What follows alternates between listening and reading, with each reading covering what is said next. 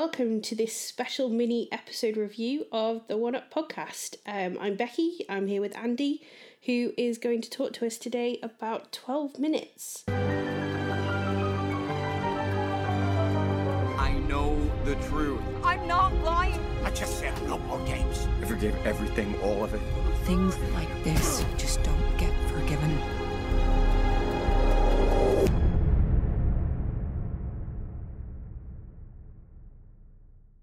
So, for those who don't know, the game takes place in a small apartment suite and it requires the player to repeatedly play through events of a 10 minute cycle and stars James McAvoy and Daisy Ridley, and also Willem Dafoe, who, as we had noted in our EA.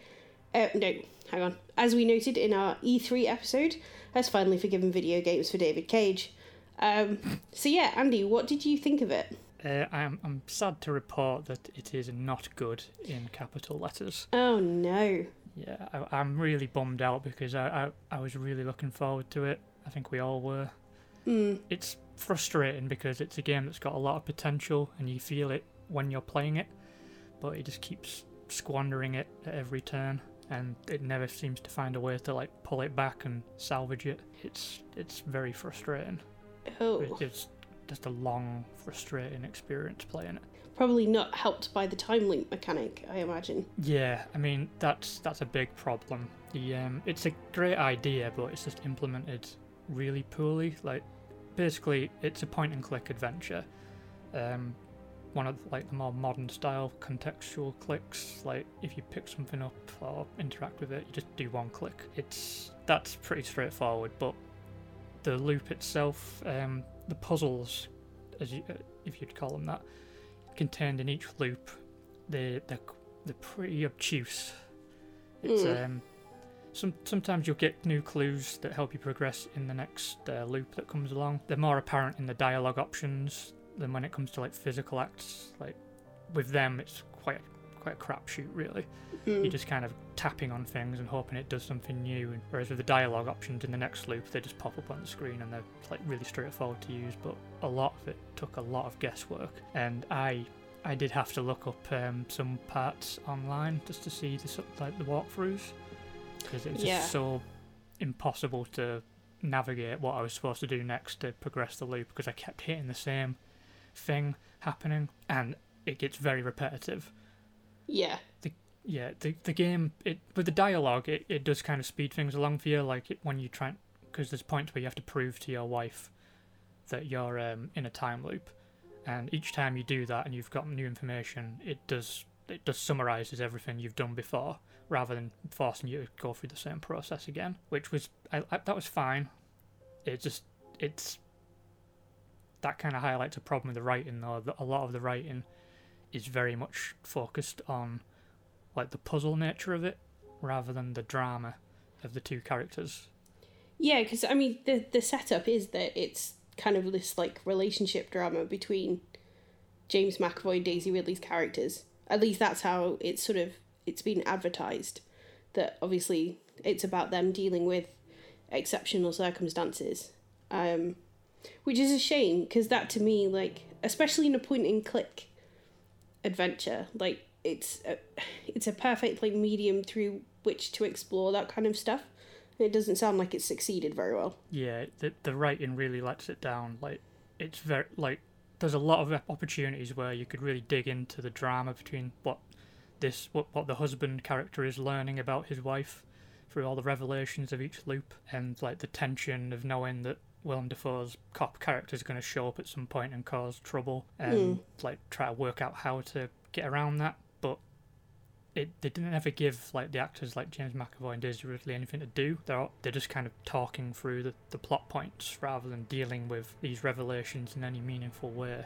And that's such a shame, especially when you have a cast like that as well. That's Yeah. that's really disappointing. And I feel I feel like the writing is reflected in the performances because they're not very good. It's it's very, it's a real letdown.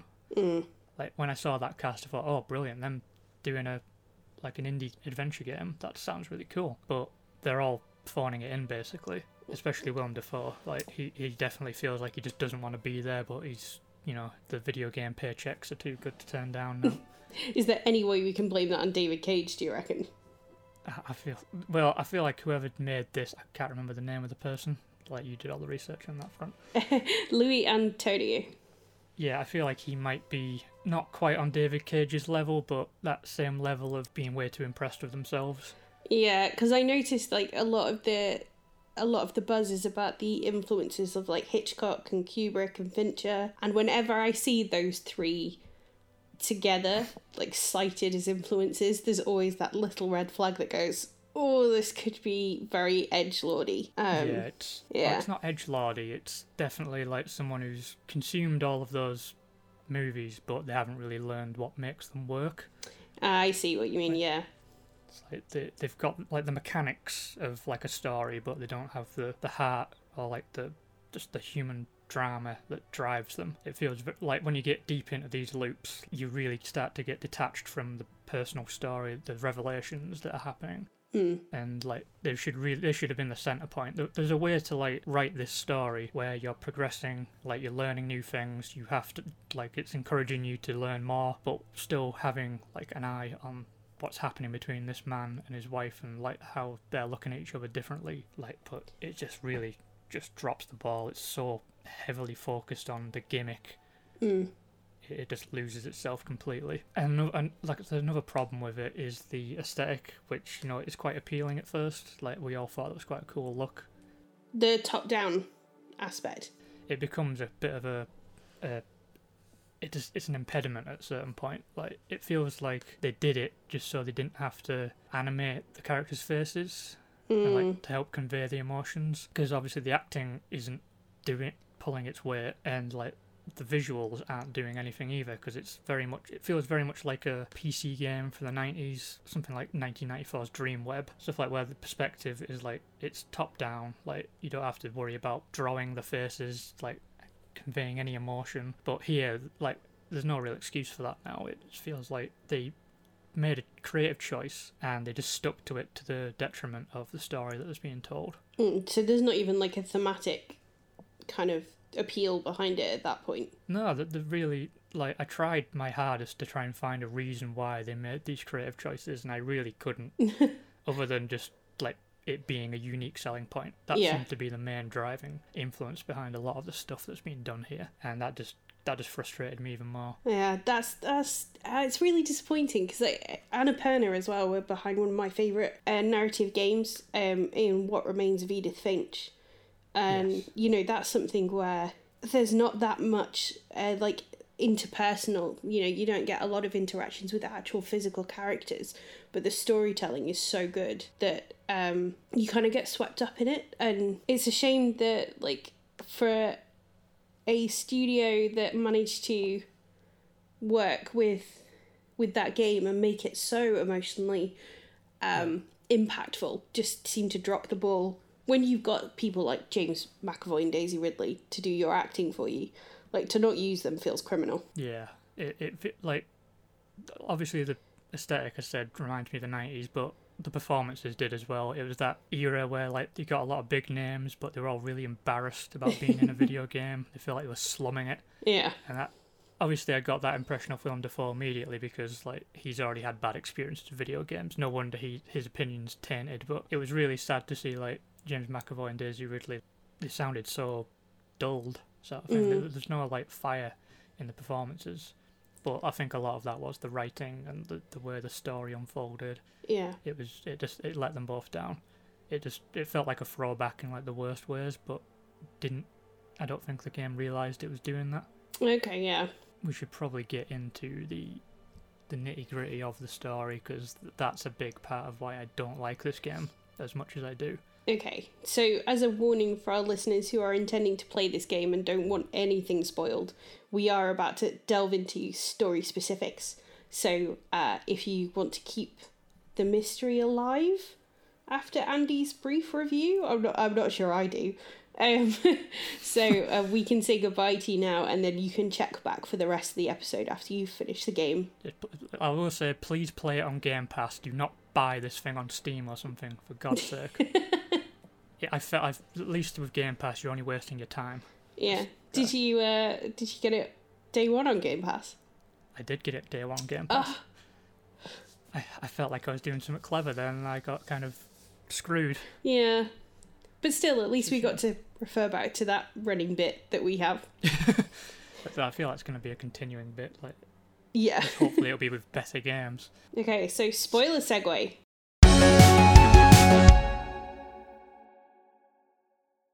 Yeah, so early on, you you find out basically that the the cop is a friend of your wife's father, and he's come for her because apparently she murdered her father and Ooh. stole a pocket watch. So like that's like a very early on thing. Like you find that out like within the first loop, and it you start to learn a little bit more each time. But um, so so like strap in. this is some. I feel like I should be braced. yeah. Uh, eventually, you realise your wife did not murder her father. Uh, he actually survived the attack and was murdered later on. So he was attacked twice, basically. So you know, if you're okay. if you're shot twice in the course of like a couple of months, you should really start picking up on maybe you were a bad person. Or, or at least, like, go into hiding for a bit until people Yeah. stop, you know, trying to shoot at you. So yeah, so it, it turns out that the, the real killer was your wife's half brother, who was the product of an affair with your wife's nanny, who ran away like early on in her life, so she doesn't remember a lot of these details. So um, okay. can can you guess where this is going? I don't know. So it turns out you are the half brother. oh, God. I was, ha- like, uh, I could Yeah, see it, so- and I didn't want it to be that.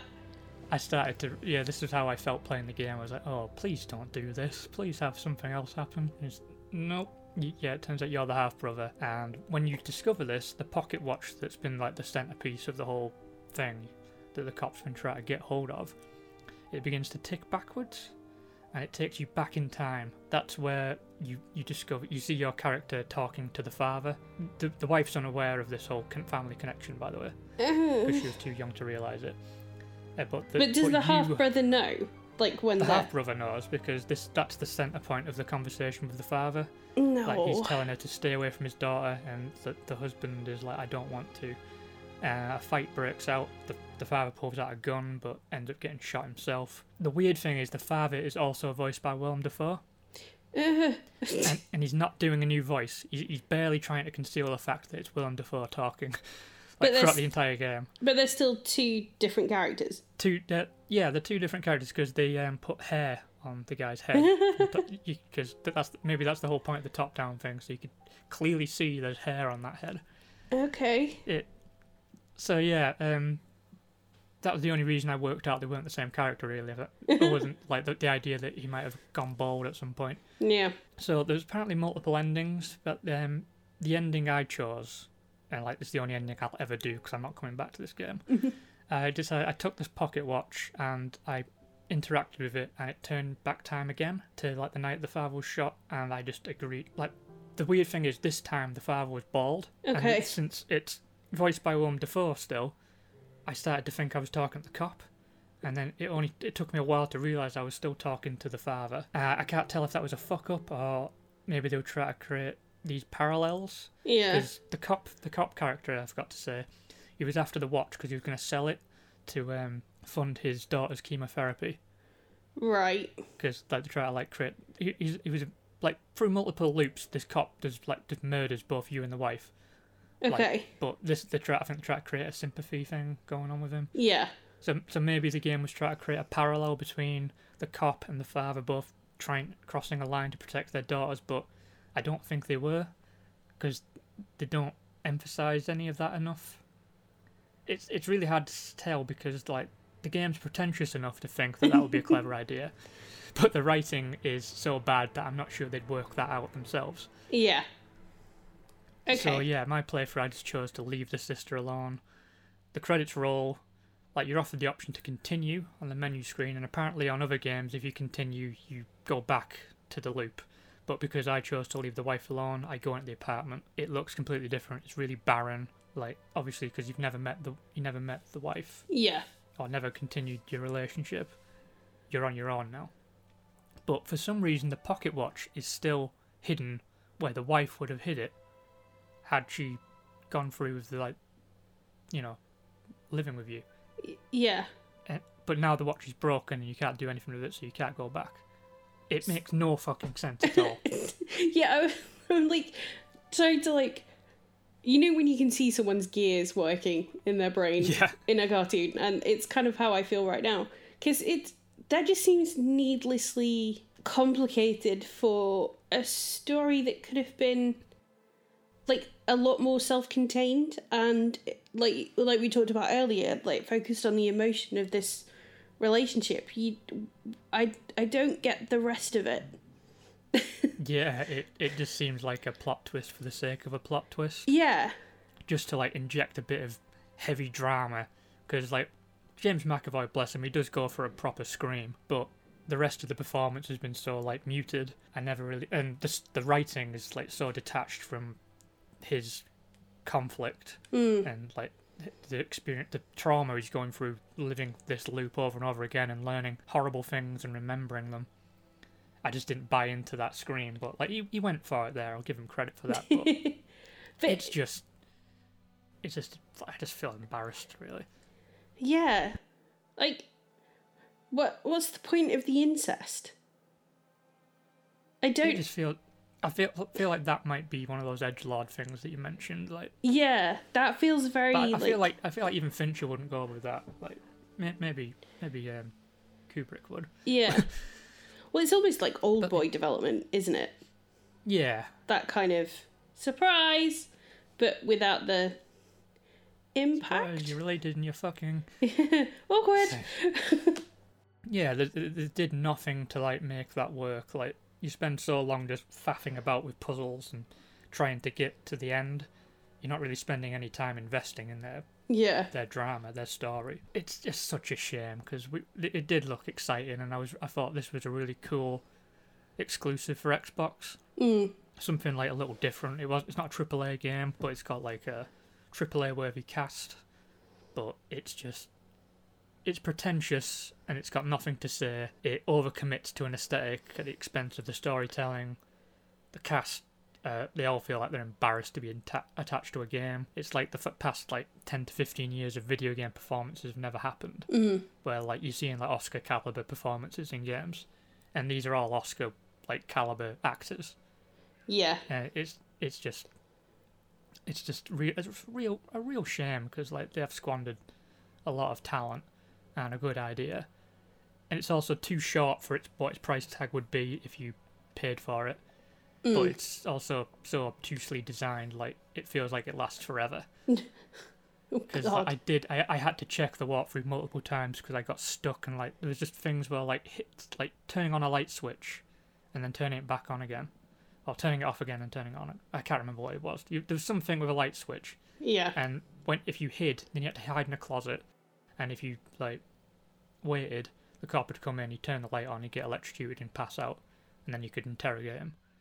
There's no way of like detecting that because that clue is dropped like in the first loop, but you don't get to do anything with it until much further in the game. yeah So I had to check and like read, say, what the fuck am I, do I have to do? Because I keep getting killed.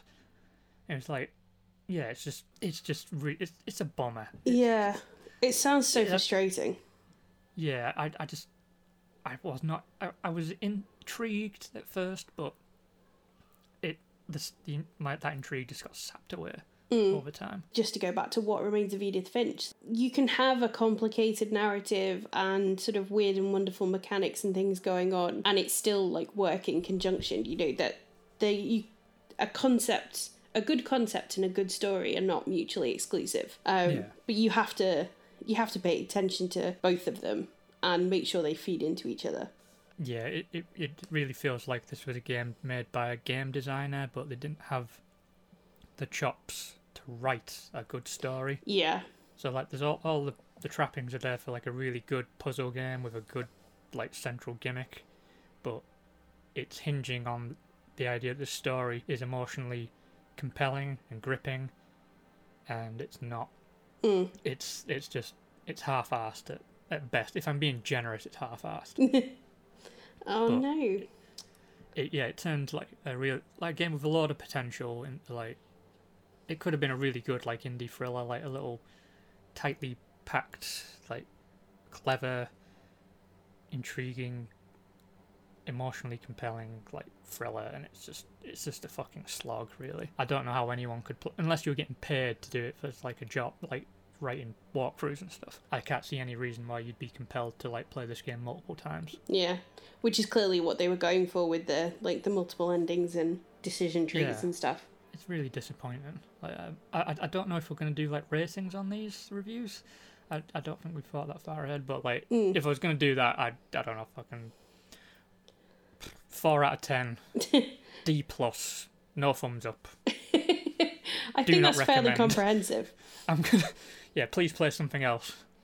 And if you're gonna play this, play it on Game Pass. But you've missed day one now. Yeah. Yeah, you don't even have that simple joy of clicking down install on day one. That that was probably the best part. I was like, oh, I'm doing this day one on Game Pass. It took me like it took me like maybe a week to complete it. I mm. just kept like I'd do a couple of loops and I'm like I can't be fucking asked for this. It's yeah, just no, it's bad. Don't don't get it. Well, if you made it this far into the episode, 12 minutes, not a one up pod recommendation. Absolutely not. Spend your 12 minutes doing something else. Wee.